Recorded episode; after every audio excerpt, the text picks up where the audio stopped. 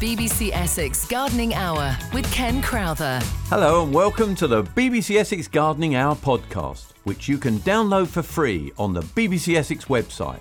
That's bbc.co.uk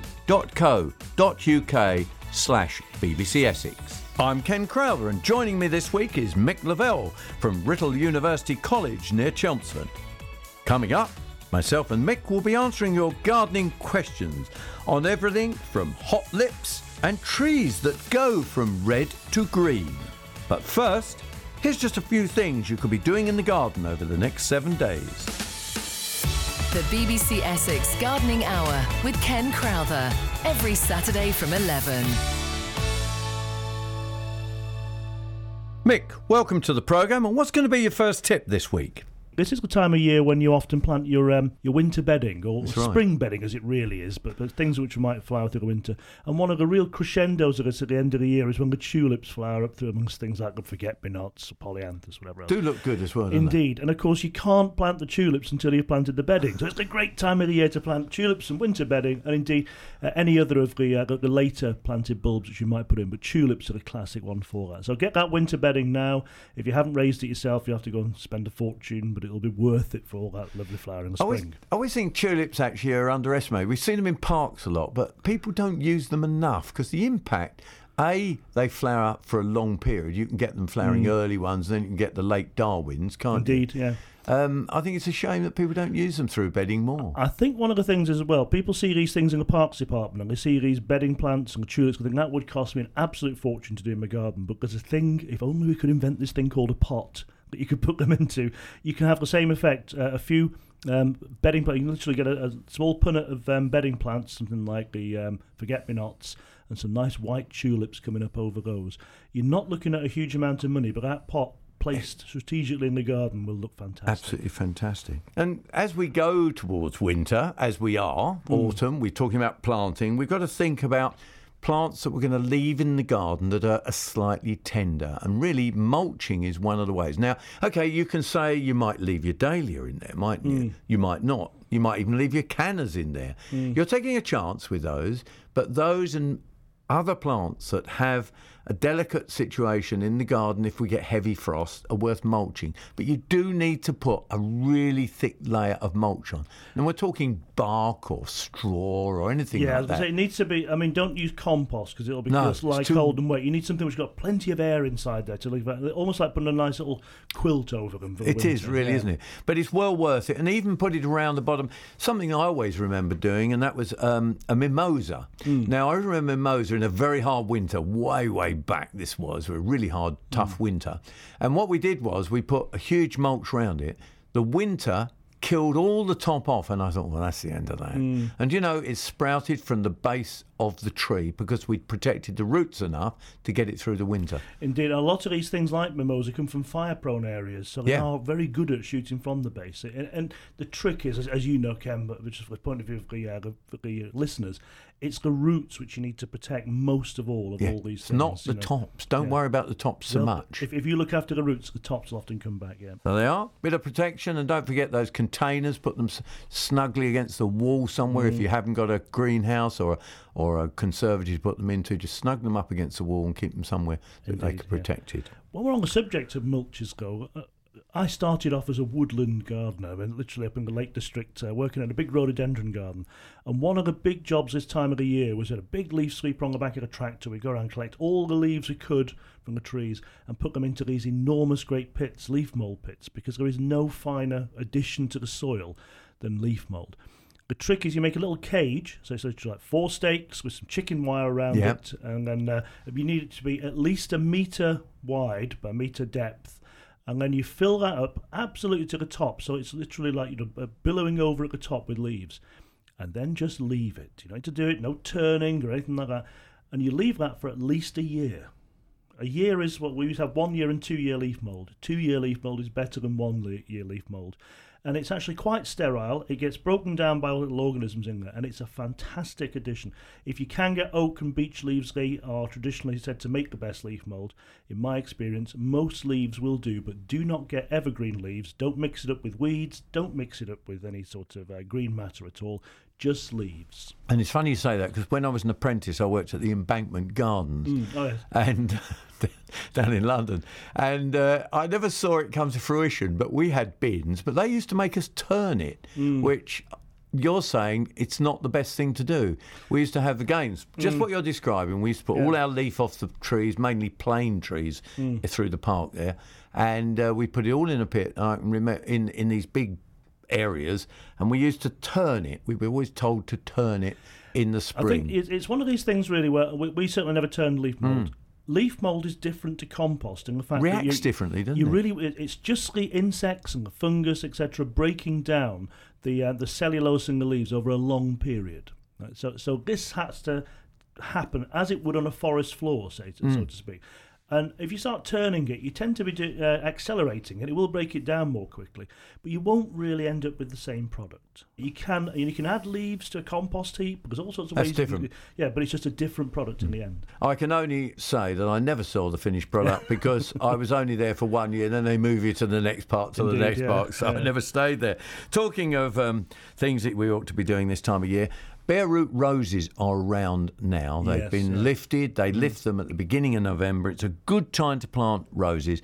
Now, if you've planted. If you're planting roses back into an area that you've already had roses, it's worth using these micro rhizome um, they're they're available. They're called all Yeah. sorts of things, Rootgrow and all other Yes, different ones. yeah. But it's so important because generally, and I would say always, possibly rather than generally, if you plant a rose where there's been a rose before, they just don't grow. No, it's a replant, It's syndrome, they replant, call it, isn't it? yes, yeah. And it just doesn't work. So it's really important. It's worth also removing some of the soil and getting rid of it and putting some fresh soil back Well, I mean, I, I'm- well. I, I'm like, like yourself. I come from this sort of era of gardening where we're told we're to dig down six feet. That's it. and Take it all the away and stuff. Um, I can remember doing that on a rose bed for a customer once as yeah. well. Well, I think the thing is as well that there's this sort of mystery about what it was. I mean, even to this day, there's no absolute certainty about what it is that causes. No. It's thought to be a build-up of all sorts of things in there. Um, it's not the only group of we've talked about um, winter bedding before, and of course um, things like. Uh, pansies, of course, you get Pansy what we get pansy sickness, which you, if you plant them two or three years, isn't it? Yes, absolutely. And so you can do that quite quickly with the break. Whereas with roses, there are ways around this. You can get all these sorts of um, uh, dips and things. But if you can, it's always best to plant them where there's been no roses before. Um, this time of the year is um, the sort of uh, time when we start to put the garden to bed almost, and we we've got our ideas what we might want to do for the next year.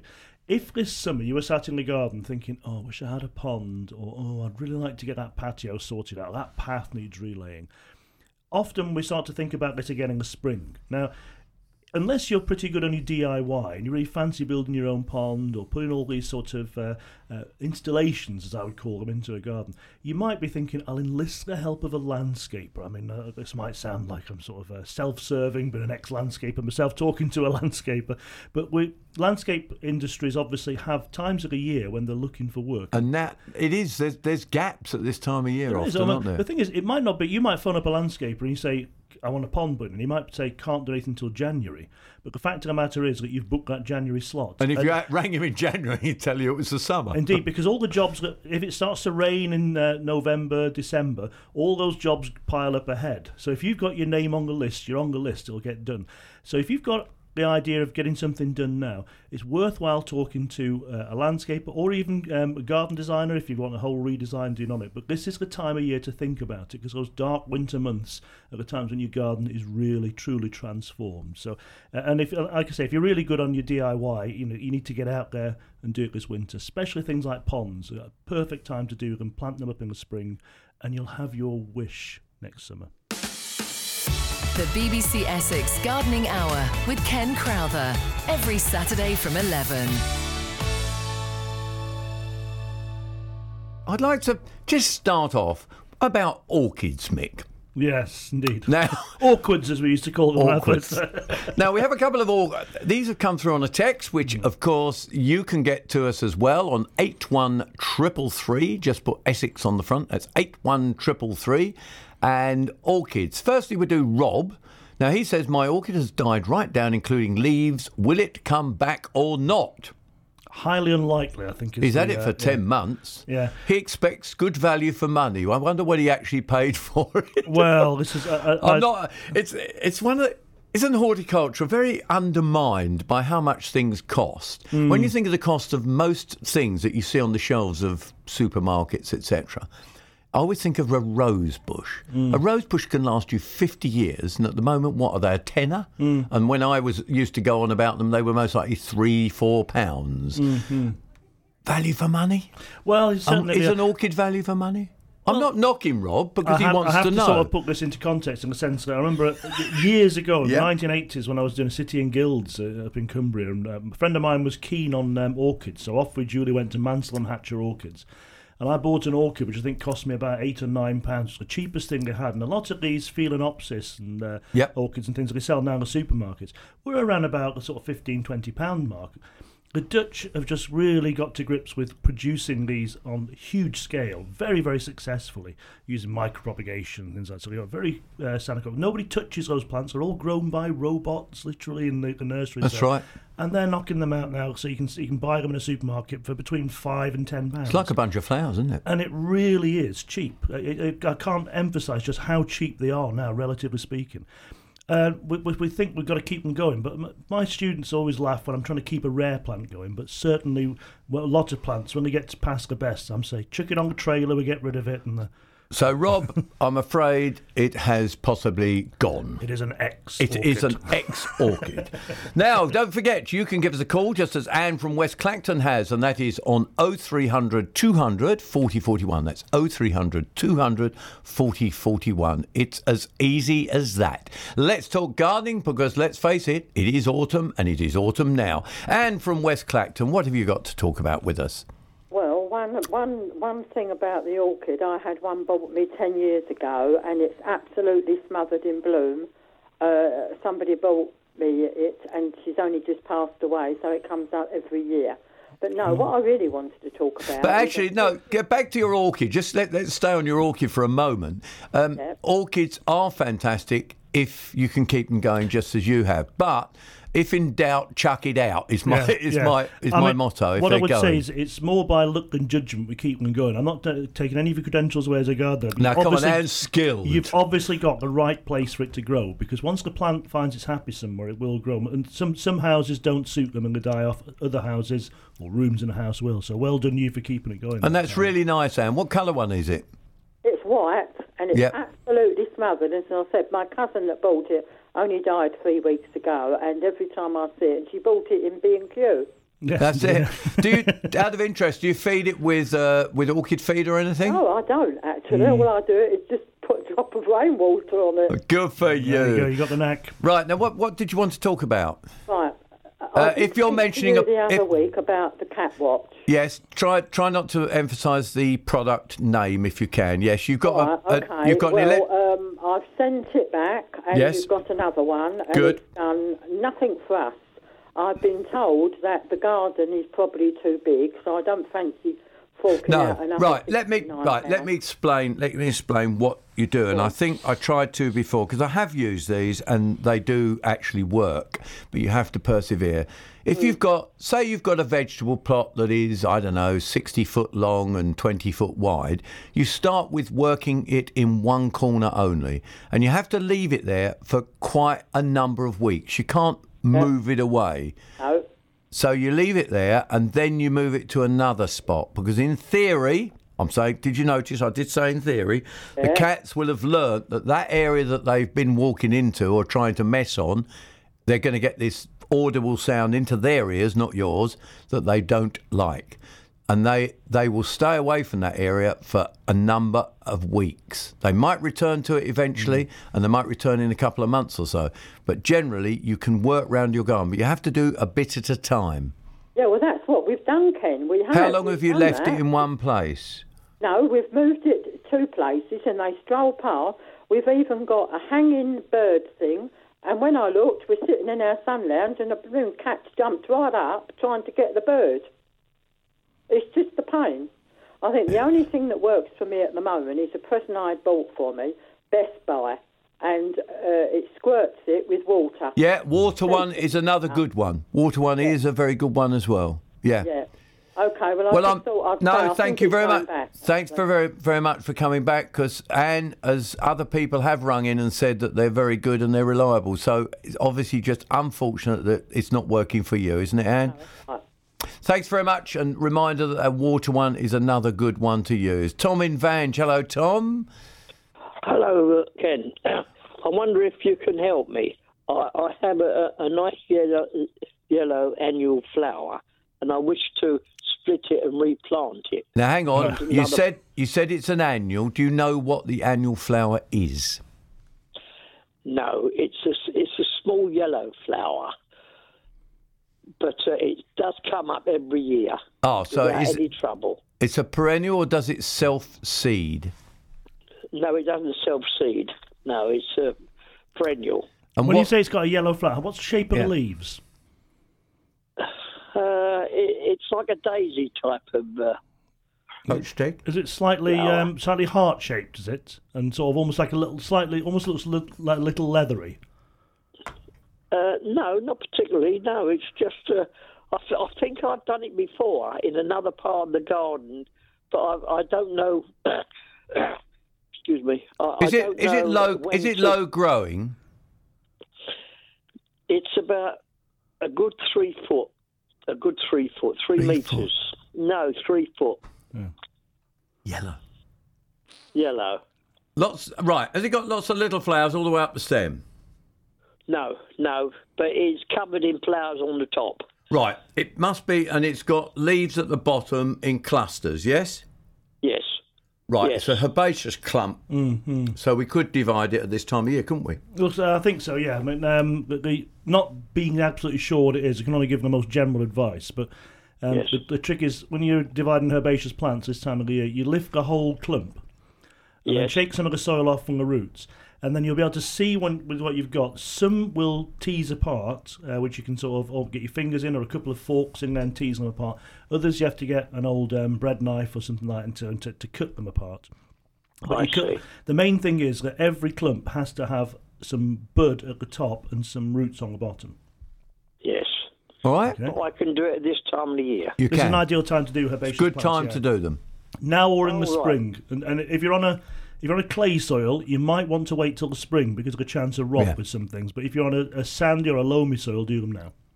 Oh no, I've got clay soil. I'll No, wait j- until just wait till the spring. then. But e- early on in the spring, Early spring and add a bit of good compost into the ground. Don't just dump them into compost, but mix the compost into the soil Mm. as you replant. The BBC Essex Gardening Hour every Saturday from 11. BBC Essex. Let's now go to Lawrence in Brightlingsea. Hello, Lawrence. Good morning. What would you like to know? I would like to plant some daffodils Yeah. on in my um, lawn. How deep do I have to plant them?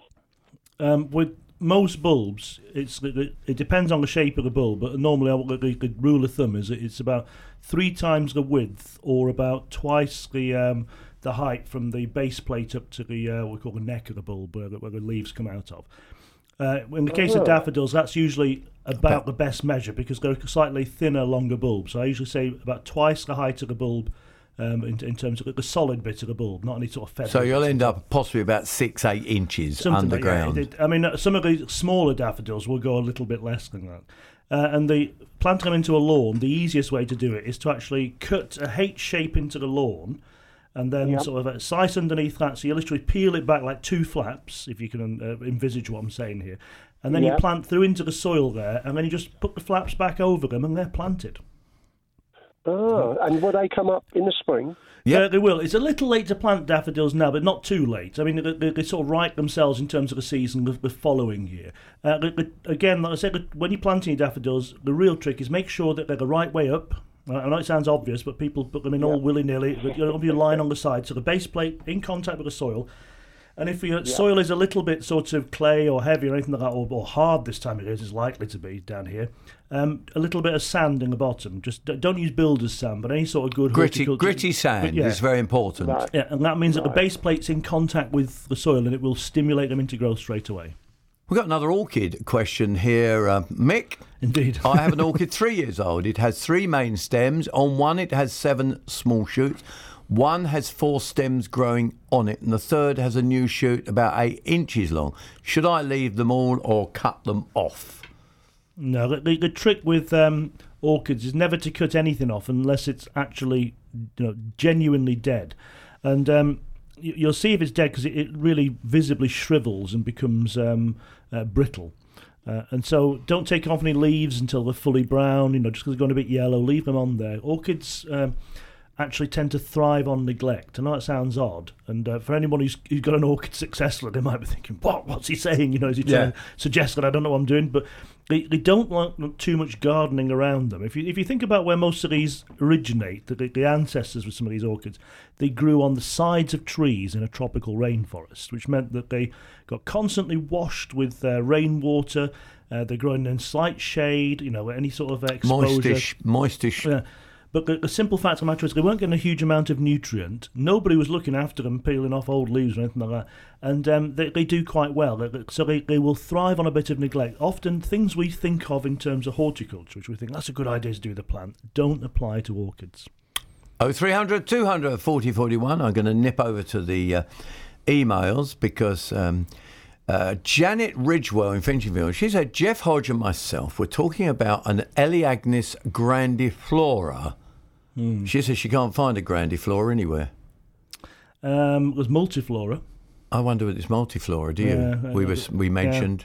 The trouble is, I can never 100% remember Yeah, what I said a- I last must admit, week. I, I, I would have to. I've never heard of um, I would- multiflora, uh, grandiflora, but I, I have heard multiflora. We did talk about Elaeagnus um, ebbingei, which is the silver leaf with the lovely perfumed flower. Mm-hmm. Yes, indeed, yeah. And in Mm. fact, we talked a lot about that because I said they often plant it in um, near public toilets, don't Mm, they? It's a popular one for that. um, but anyway, I we multiflora, Elaeagnus multiflora, Yeah. or there is um, what did I just say? Elaeagnus ebbingei. Yeah. Yeah. Yeah, yeah. So the only one I can think of with flora in is multiflora, but I mean I stand to be correct, uh, corrected. And if Jeff was right and I'm wrong, but if you can't find it, perhaps it doesn't exist. Let's go back to the phones on 0300 200 4041. Harry in Coggeshall, what do you got for us? Oh, good morning. Hi, Um, Harry. I'm digging the garden over and I've come across this large bulb and it looks like a great big garlic. And It's got segments all round it. I've got a suspicion it's a lily of some type. Right, uh, it's, it's um, got uh, like a garlic. Are, are they pointed? The uh, the sort of the scales around the outside. Yes. Yes, it, it, it's almost undoubtedly a lily. Lilies Can have I a, break it up or have I got to put it back as a whole? Now put it back as a whole. If now you, how to, uh, you- that's not something I'm going to be easy, easily be able to explain. You can twin scale uh, or scale lilies and uh, grow them on, but it's a bit of an involved process. Funny enough, just I think I just planted it back. I've, I've been doing it with students this week with uh, twin scale and the bulbs and things like that. So I mean, it's on my mind, but um, it's not necessarily something which is straightforward. You don't just get the scales off and put them back into the ground. Oh, you have to right, sterilise them and put them into uh, vermiculite mix and things like that. So, so the Oh, best thing is put it back into the ground. If you want to propagate from it, when it comes up next year, Yeah. after it's finished flowering, and uh, you'll, to do this, you'll have to, to get to flower successfully. You have to kill all the lily beetles, which are an inevitable consequence of growing lilies. But once you get it up to, to the stage where it's flowering, you can cut off the, the flower um, head, unless you want to collect the seed. If it, it's, most of right. And then look in the axils of the leaves, and you see these little. Um, they're usually dark, sort of almost purplish. Um, they look like buds, and they're called Yeah. bulbils Bulbils, yeah. and you can collect those. Just sow them across the surface of some um, uh, potting compost will do, and leave them. Let they just put a, a cover over them so they don't get uh, washed around by the rain too much, and leave them out in the uh, in the cold frame or a sheltered bit of the garden. They'll start to come up next year. Get a little grass-like leaf from them, and over a period of about you pot them up once they've got that leaf coming up, and over a period of about three years, you should get new bulbs from those. I can remember doing it as a student. It's good. It's good fun, Harry. So it's worth trying. All right. Lovely. Thank you very much. Okay, that's Harry in Thank you. Coggeshall. No problem. If in doubt, pop it back in the garden. Is that right? Sheila in Hatfield Peveril. She's rung us on 0300 200 40 41. Uh, hello, Sheila. Oh, hello.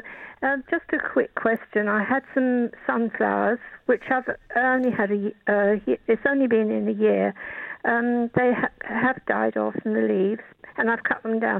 Is it best to put them into? I'd like to move them into a new place this autumn or in Right. spring, please? When you say sunflowers, Is it definitely a sunflower? if you, Yeah. are you you talking about the one with the very big head on No. there? But the- Yeah. No, it, they come. They grow about four or five feet tall, three or four or five feet tall, but they're um, just an ordinary yellow sunflower, the Oh, right, one. If it's, if it's the ordinary ones, yeah, Helianthus annuus. Helianth- Helianthum. That's yeah. it. The clues in the na- uh, in the uh, the species name annuus. They're annuals. So they die back, and they look tremendous and woody, and you think, how could this thing disappear off this planet? But that's it. It is about to expire from this mortal coil. Yeah. It, it peren- perenniates itself via seeds, so it's, an, it's just an annual plant. The reason I was asking, there is a perennial sunflower. Uh, the name of which escapes me. It's a helianthus, but I, I can't think of the species name. But that is very different, and you can actually uh, live. And actually, the um, it's it's very much like uh, the Jerusalem artichoke in terms of its appearance, which is also in that same group of plants. Yes. But if you've got an ordinary sunflower, uh, that you, you're not going to get it. You just got to say goodbye to it and, th- and Um, think fondly of it. They, I've got them. I've had them. My neighbour has had them for a long, long time. It, they grow year after That year. That means they're the perennial. Yeah, there is a perennial one, and That's they do the have, one you've yeah, got. Yeah, I can't think of the species name of it, but you you No. can lift it and divide it. I would be inclined to wait till the spring. All right. So you die down below ground level, so mark where it is, uh, Yeah. and so and then dig round it carefully with a fork in the spring, and you'll find it's got roots which are a little bit like a Jerusalem artichoke, and you can just divide those up and replant them where you want them. We've got a line free at the moment on 0300 200 40 41, and we go straight to David from Hadleigh. Hello, David. Good morning, sir. How are you? Well, fine. What would what can we do for you, sir? Uh, with regard to Wisley, I was bowled over a week or two ago by my visit to Wisley and the autumn flowering crocus. Yep. We have a bed of doubles there, Right. which I've never seen before. and They're fantastic. Um, how do I buy them? Where do Right, I buy okay. them? When do I plant them? Right. Okay, they're not autumn crocus as such. They're colchicum, I think you're if, you, looking if you've got at. doubles, if they're will be, yeah, doubles. yeah. And they're, they're multiple flowers at one, one head, are they? So, so like Yes. almost like a bunch Yeah, of them, yeah. yeah. It's colchicum. Naked ladies is their other name. Indeed, yes. yeah. Hey, let's explain. I'll explain why they're naked ladies. They're naked ladies because they flower now with no leaf. And that is purely why they're called naked ladies, because they give a flower and then they will produce leaf in the spring. So when do we plant them then? Right, colchicums are planted around about July, August time, uh, almost immediately before flowering. One of the, the interesting things about them, if they are a bit expensive to buy, but they last a long time. But if you get yourself, uh, say, you know, half a dozen bulbs, and you planted five out and put one on your windowsill, it will flower on your windowsill with no roots and no leaves. It just sends up the flower scape at that time. You can then plant that afterwards in your garden, and the next year you get this thing which looks rather like a, a great big tulip stem. So it's like a stem with several flower, but with several leaves, but no flower, and that will last through till around about usually about May. So it comes up in the spring, so May maybe into June, and then die down. And you don't see anything of it, and then the flower comes up in the autumn. So you So you have do to need to mark them. Yes, indeed, yeah. Uh, and so you, you really want to be planting them around about, um, it's sort of like I say August time, and you can order them. Uh, you- you'll find the spring bulb catalogues that come. They're will in include that. them, yes, and they're in with the summer selections usually. Now, you did say about autumn crocus, just to, in case anybody else is listening. Think I'm sure there is an autumn. There crocus. is an autumn There is a sativa, crocus isn't uh, sativa, and also crocus autumnale as yes, well. which- there's uh, and- two, aren't there? and that's because crocuses themselves come from winter flowering areas. So it's, it's, it's like they're the very very earliest of the, winter crocuses, if you like. They are similar, but they are individual flowers, and they look almost indistinguishable to the spring crocuses in terms of the, the shape and form. And if anybody's wondering why they're called, the one that's called sativa is the one that has, of course, the herb. Yes, Saffron. Saffron. Uh, As it has has Saffron Walden. sativa, sativa the crocus sativa is the saffron one that has saffron on it. Does that help you, David? still speaking, yes, are you still speaking about colchicum, or have you changed on No, to- no, we've just said there is an autumn crocus, and that's single. It's a single flower, two of which exist, and that's the autumn one and and the sativa. But the ones you're talking about are colchicum, and they come generally in that purpley colour, mm. and but there's also a white as well. The BBC Essex Gardening Hour with Ken Crowther. Every Saturday from 11. Let's now go to talk to Maureen in Brentwood, and you're talking about. Have you had a good crop on your plum tree, Maureen?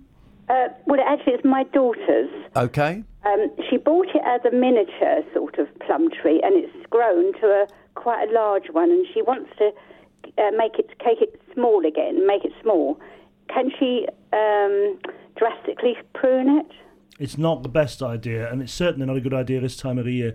Um, you would normally do them in the uh, the drier months, which After would- fruiting, really, yeah, isn't it? Yeah, so we normally take that sort of like um, August, uh, early September.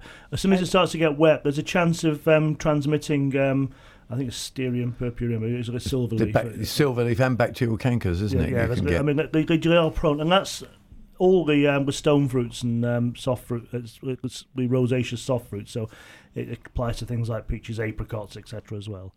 Oh, I see. So August. And the other point that, that Mick made there was that if you push them down too hard, in other words, if you say, oh, it's four foot high and I Mm. want it only two foot high, if you cut it all off, all it does is produce lots and lots of very thin, wispy f Mm. uh, shoots, which won't produce you fruit. Okay. And, and also, uh, the last caller about the um, um, autumn, not the autumn crocus, the um, naked lady. Yep. Um, I went to Wisley a couple of weeks ago, and they were selling them in their shop. Right. Yeah, they are still around, I think. Yeah, they were about. If you can afford. RHS prices, Yeah, they were very expensive. I was They to buy them, and I didn't because it was so expensive. Exactly. I mean, in fairness to the, to the RHS, It is a and any other charity. suppliers, It, it, they are an expensive bulb. Yeah. Even when you buy them from the sort of the, the, the lowest sort of uh, knockdown price end of the market, you're still looking at quite an eye-watering price per bulb. So. Okay.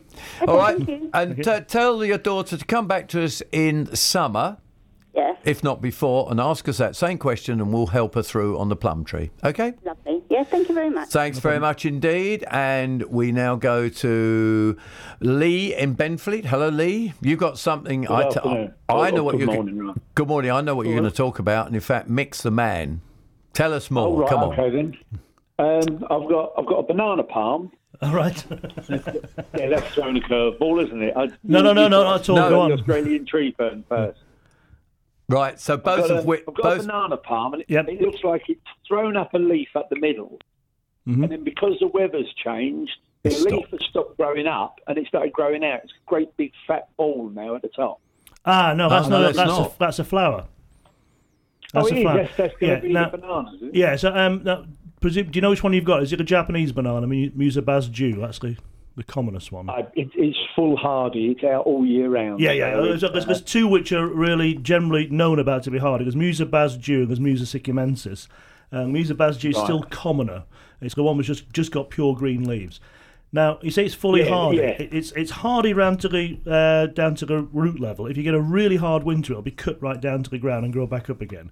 And if you Yeah, protect the that's it, yeah. pseudostems, or if, if like last winter they just came through anyway, but um, if you protect them, it will take about up to about three years before it will send up a flower shoot. Now they once they flower, that stem is history. It, it won't grow. The whole stem Yeah. will die. So you cut that right out down to the ground. Just for anybody else listening, um, if you um, want to protect the pseudostems, what you generally do is you can just below the um, uh, the, the top of the plant, you, you cut right the way through the stem. Don't worry about you know you might be damaging a few leaves. You just cut right the way through the stem, invert it almost like a sort of um, a, a kind of a, a bonnet or a hat, and tie those um, leaves round the stem, and then wrap the rest of the stem. There's all sorts of ways you can do. We put cages on at the college and things like that. But um, in my own garden at home, I use um, tree shelter tubes and put them on there. And um, you protect the stem through the winter, and that's when you'll get the flowers. But what I have to disappoint you about, I'm afraid, is that the the, the fruit on Musa, Musa basjoo is inedible. So you'll, it's it's Oh, interesting. shame. The flower is phenomenal. So it's a really interesting thing to look at, but it's it's an inedible fruit, unfortunately. Now, what about the tree fern? there's, What? there's a palm. Oh, the, the tree fern. We bought the tree fern in the summer. Yep. um, with no with no fronds, and it and you could almost watch them grow. They were growing so quickly, Yeah, yeah. And then all of a sudden the tips went black and, and crispy and, and just died. Uh, it sounds like it could be could the be fronds are still quite big. yeah. Um, have all the fronds died or No, just the tips. just the tips? They Right, that's, that sounds like it's it, uh, it looks like there's some fresh ones coming up the Yeah, inside. that, that sounds like it's a combination of um, dry weather and wind, which is not not uh, not at all unusual. For your tree fern, you do a similar sort of thing as you do for the banana essence. You don't chop through it at all. You just the, the fronds are on there now. Fold them in. Fold really. them in around the stem, just tie them loosely, and you get some hessian or something like that, maybe a bit of straw. Just pack the straw very, very loosely around the, the, the bud at the top, the, where the croziers come, the, the crown, and then just put the oh. hessian around and tie it around, because that will protect that through the winter. That sorted that out. Yes, those protected plants. Let's talk to John in Brentwood. You're talking potatoes, is that right, John? Good morning, Ken. Morning. Yeah, it's a rather a why, not rather than a, a how. Um, in 2016, I put down about 20. I can't remember the variety, but I put about 20 plants in and got very little back. Uh, Mhm. Very tiny, nothing there hardly. This year, I know, the beginning of the year when it started, um, I noticed there was a load of potato plants sticking their heads through the soil. So Yeah. I left them, and I've ended up with potatoes. Um, well, they're, they're almost 30 centimetres in diameter and 20 centimetres long. Mhm. Quite a lot of them. Why would you do so much better the second year than the first year? Um, it, There's no uh, real until, reason, Until we is really no, until we really know what happened. I mean, sometimes the thing that you think went wrong when you planted something isn't something which occurs to you. So you can run through exactly what you did, and uh, for us in the studio, we miss what it is that maybe you did, which might have held them back. What it sounds like, you've left some small potatoes in the ground, which is really common, but, but nobody lifts all the potatoes. I defy anyone to tell me they do. There's always a few left in the ground. And um, so, you've, and you said you had small ones, and, and sometimes sort of marble-shaped potatoes, sized potatoes, are often a case of where the plant hasn't really got away properly, hasn't had enough water, whatever else it may be. So they, they but they're perfectly capable of growing into a great big potato plant. And so, of course, they then the next year grow, and because they're already in the ground at the right time of the year, at the right depth of the, in the soil, they just tend to do a little bit better. Right, okay. All right. Could I ask another question? Yep. Is it okay to start sort of taking the uh, roses down so that the wind doesn't going to tear them? now that- th- this time of the year is the time to take them down. Take them back by around about a Third? third, maybe a half, depends on the, the, the sort of height of the rose generally it's made this year.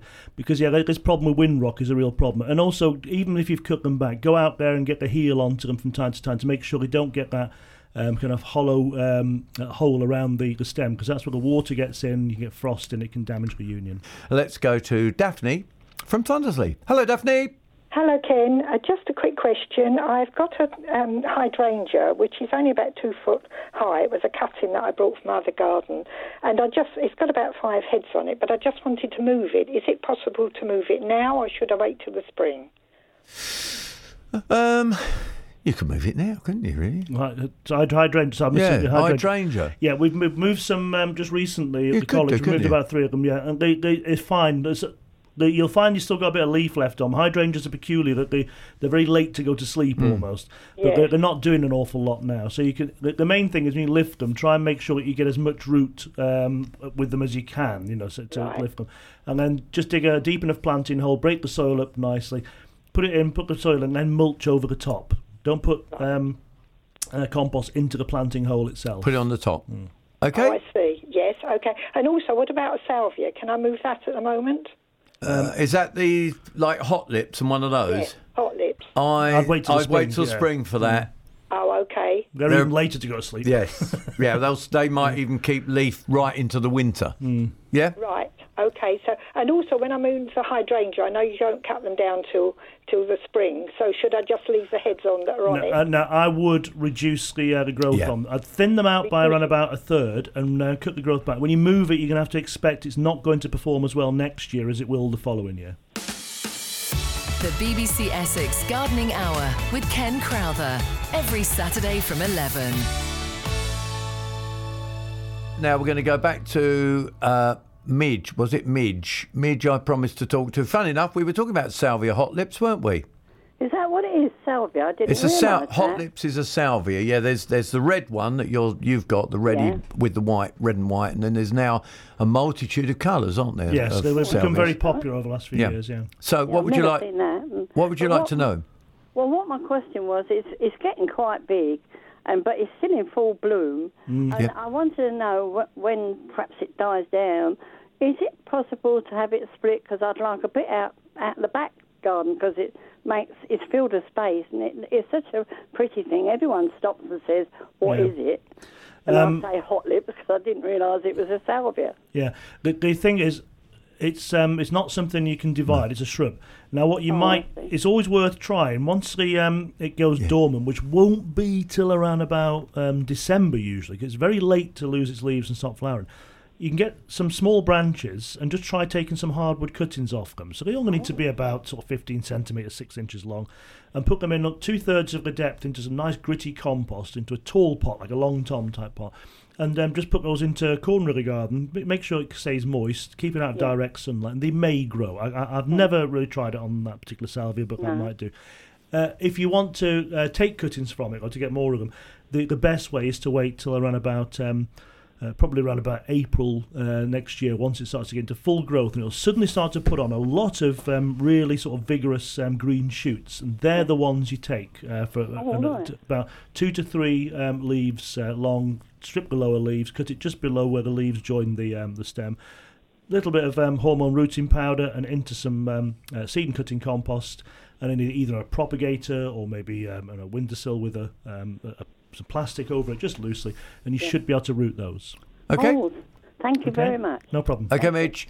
Bye. Uh, bye bye there, and don't forget that hot lips best cut in the spring. We didn't. Did we say that? No, we didn't. But that. I think we did earlier on. so we did we- we earlier on, didn't we? spring, yeah. uh, Graham from Braintree, you're asking about an Acer Drummondii. Is that right?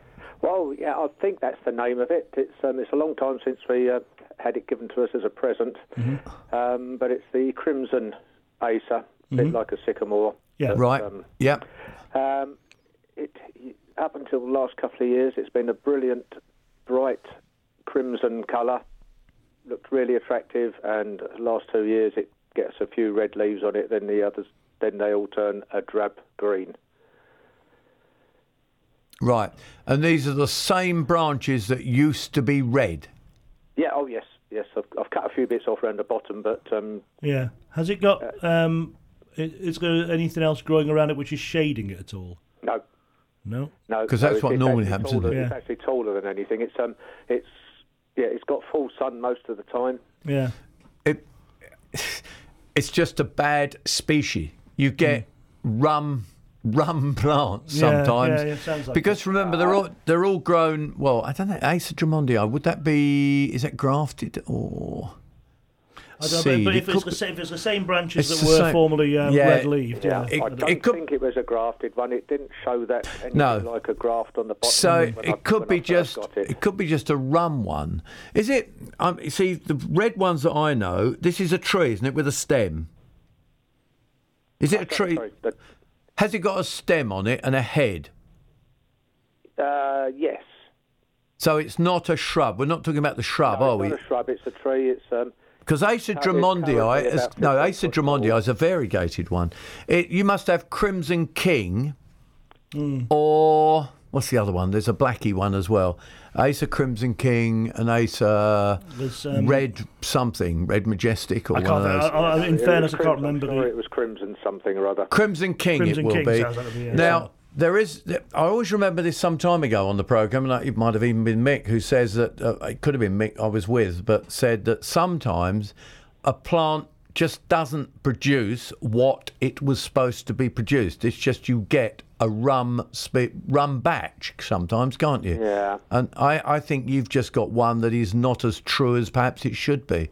Would you think so, Mick? Really? It's, uh, yeah, plants can revert. This is one of the things where um, It's- that's what it sounds like, doesn't yeah. it? We get this often on variegated plants, where suddenly they start to produce green uh, leaves. It can be a, a, a stress sort of thing through the year, and um, they, that gets the precedence because, of course, that's the healthier growth as far as the the plant So, itself. so you, you could try feeding it to try and give it a bit of a boost in the spring. Yeah, I think it's so, quite well, a big yeah. tree now. So it's 15 foot tall and about um, well, at least 10 foot across at the top. I think you might have to just enjoy it as a greeny red tree. Do you, uh, Graham? Yeah, okay. We can't think of anything else that'll help it. Shame. It's, we've had it a few years now. That Yeah. was, it must be at least 20 years old now. Hmm. So, Nothing else you actually can yeah, do there's, for there's, that. there's nothing which you've actually said which suggests to me that you've done anything wrong. Another orchid question quickly to pop in from Anne from Horndon on the Hill. She says she repots her orchid. It seems root bound. The roots are climbing out of the pot. It's just started producing another stalk. Does she have to repot it? No, you don't. No, the, the roots Are aerial. they, they are aerial roots. They will tend to creep out around the uh, the sides of the pot. Um, it, as long as it's not unstable, there's no real need to um, to repot an orchid. Sometimes they do creep over towards the side of the pot, and so the pot tends to start falling over. And you can sometimes right that by putting it in a pot holder, but um, generally speaking, leave them where they are because they don't need a lot of compost.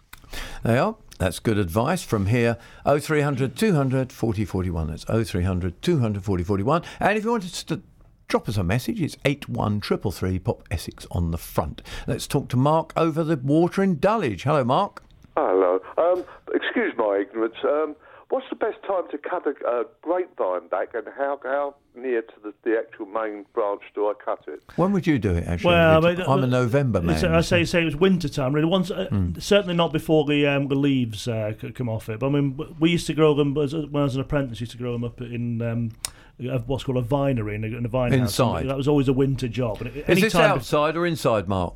It's outside. yeah. So, so I mean, uh, now onward would be the thing.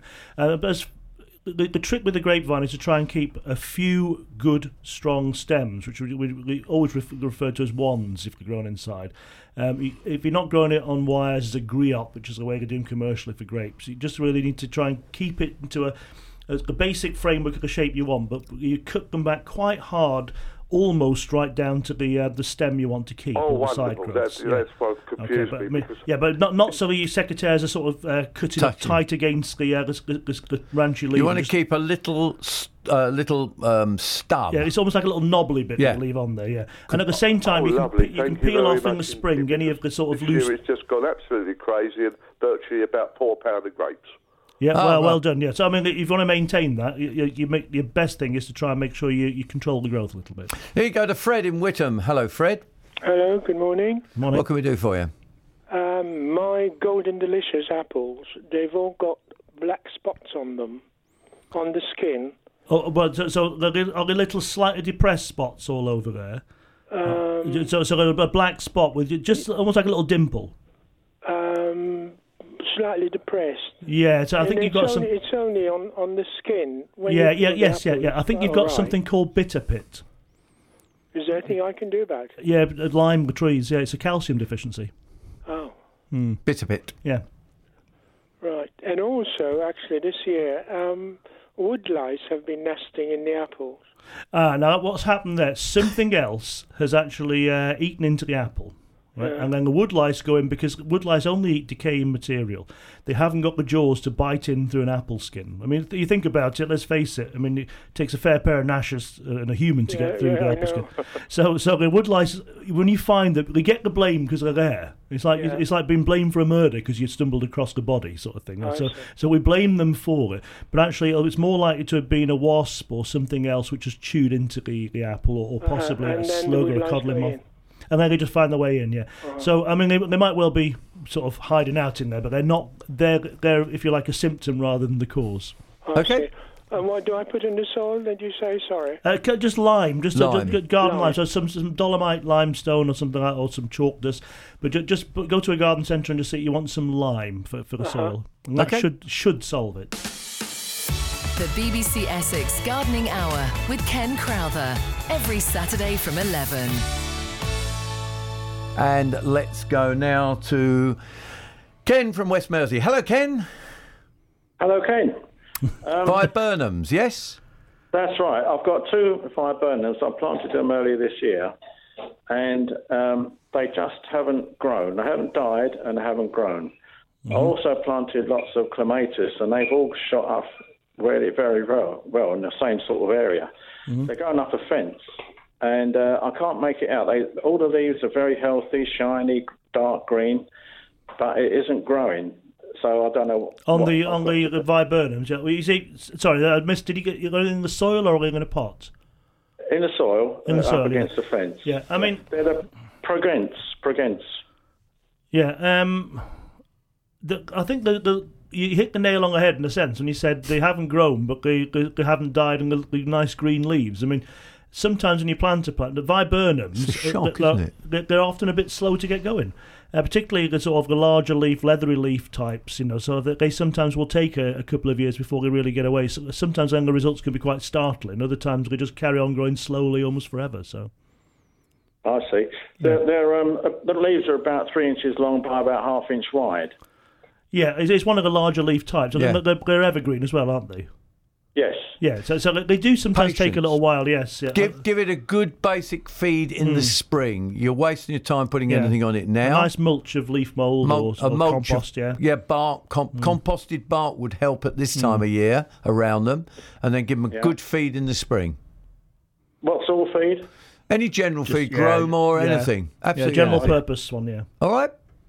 Thanks very much. Thank Okay. you. And let us know, Ken, how they get on, because we'd like to hear, well, pro- possibly a success story. You never know. Derek over in Ongar. Hello, Derek. Hello there, Ken. Right, yes. Um, as the autumn weather so far has been very mild, Yep. um, obviously the grass is still slightly growing, and as a consequence, so are some of the lawn weeds. They're doing well this year, weed lawns, aren't Yeah. they? Lawn weeds. Unfortunately, due to the very dry spell, and actually even today, the so-called heavy rain has not materialised very much in Ongar. It's not been practical to put down uh, the usual granule autumn feed and weed to treat the lawn. Now, looking at selective lawn weed killers in so a spray fashion, Yep. uh, I note that, well, the ones I've seen, uh, well, they don't say they don't recommend, but they reckon their, their practicability for use is limited to the end of September. It- yeah, but you know, some- it, hang on, hang on. You know the trouble. Um, The instructions on most of the things are looking at seasons as possibly they used to be even five years ago. Um, I would yeah. honestly ignore that. Yeah. You will have a success rate by using it today. I think what you need to do is just maybe take a get your weather eye out onto the Met Office and see if you can get like a seven or fourteen day Yep. forecast. Because it's if- cold tonight, isn't if it? If you know it's going to be cold or we're not going to get any rain, sometimes it's not worth doing it. You have to sort of think about the, the advice that's given is because it needs to be on when the plants are still actually in a phase of active growth in the autumn. Yeah, I mean, which I say up to, to well tonight, possibly uh, the frost or so. Yep. Apart from that, it has been mild. Mm. But Yeah. also, more important, as I said, uh, it's been very dry and Mm. it's Yeah. not been practical to, to Derek. put down granule look for, uh, No. weed and feed. No, you're better off. No, use a use a liquid, Derek. And if it's something to go by, as a we we run a maintenance company, and in fact we cut grass all through the winter in these in these days. So Yes, I quite we, believe that, we yeah. don't stop. So liquid. I, if you do it, watch the weather next week. If it's mild and warm, as Mick said, Mm. that's the time to do it. And I think you'll find that you'll get a reasonable success rate. You'll get rid of some anyway, won't Yes, you? indeed, yeah. definitely. Uh, Pauline in Brightlingsea. Hello, Pauline. Hello there. What you Um, got for it's us? About a clematis. It's a small purple uh, one. Um, it's new this year and it's in a pot and it's got um, it's going up the trellis work. Uh, Mm-hmm. part of it is gone. Uh, brown and dry uh, looking, and the other piece is green and still got two buds on it. But I just wanted to know what I've got to do before the frost comes. Do I cover it with bubble wrap or trim it down? No, or no. Um, if it depending on the if. It, I don't know the variety you've got, you know, but the clematis, there's two um, sorts of clematis. There's the very large flowered ones, which you cut down hard in February, or there's the, uh, the smaller ones, at least with like the Montana types, which you, you only prune them lightly in around about um, March time. Uh, Oh. but in, in either case, um, I wouldn't um, do too much to it now. You said one bit of it's gone brown. The only thing to watch out for is if the rest of the plant starts to go brown in the spring, you could, there is a possibility of something called clematis wilt. Um, but I mean, that usually is when they're growing actively. You'd have noticed it before now, I think. All right. Oh, it's a medium-sized one, I think that I've got. You know, I mean, I, well, I would err on the side, side of caution and just do a tidy up prune uh, and not cut it back hard in uh, around about March next year. Oh, so I don't have to cover it with the frost or anything. No, just leave no. it be. Let it get on with it. And a reminder of actually people covering things: don't use bubble wrap directly against a plant because it actually does more harm than good, Yeah, it's like doesn't compost it, yeah. Talking of which, Dawn in Edney Common has uh, got through to us, and she says, "When should I cover my tree fern?"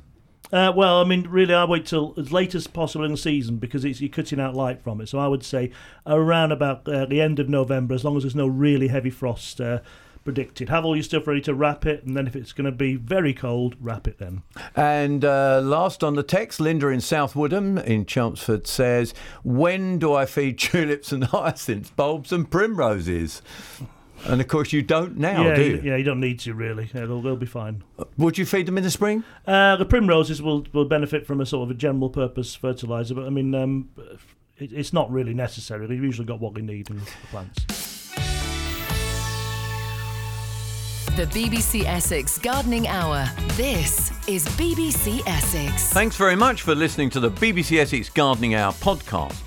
You can download this programme and take it with you wherever you go via our website, bbc.co.uk slash BBC Essex. The BBC Essex Gardening Hour with Ken Crowther. Every Saturday from 11.